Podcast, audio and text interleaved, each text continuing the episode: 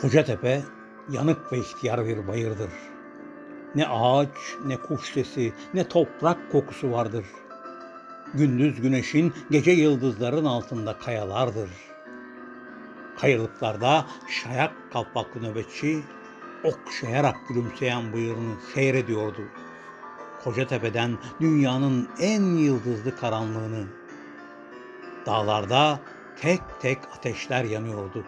Ve yıldızlar öyle ışıltılı, öyle ferahtılar ki Şayak kalpaklı adam nasıl ve ne zaman geleceğini bilmeden güzel ve rahat günlere inanıyordu. Ve gülen bıyıklarıyla duruyordu ki mavzerinin yanında birdenbire beş adım sağında onu gördü. Paşalar onun arkasındaydılar. O saati sordu. Paşalar üç dediler. Sarışın bir kurda benziyordu ve ahiv gözleri çakmak çakmaktı. Yürüdü uçurumun başına kadar, eğildi durdu. Bıraksalar ince uzun bacakları üstünde yaylanarak ve karanlıkta akan bir yıldız gibi kayarak Kocatepe'den Afyon Ovası'na atlayacaktı. Ali Onbaşı bir şimşek kızıyla düşündü ve şu türküyü duydu.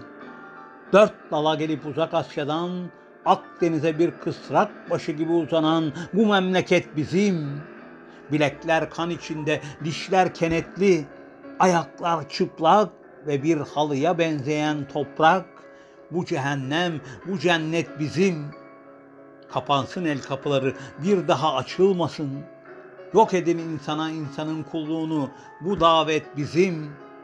Yaşamak bir ağaç gibi tek ve hür ve bir orman gibi kardeşçesine.''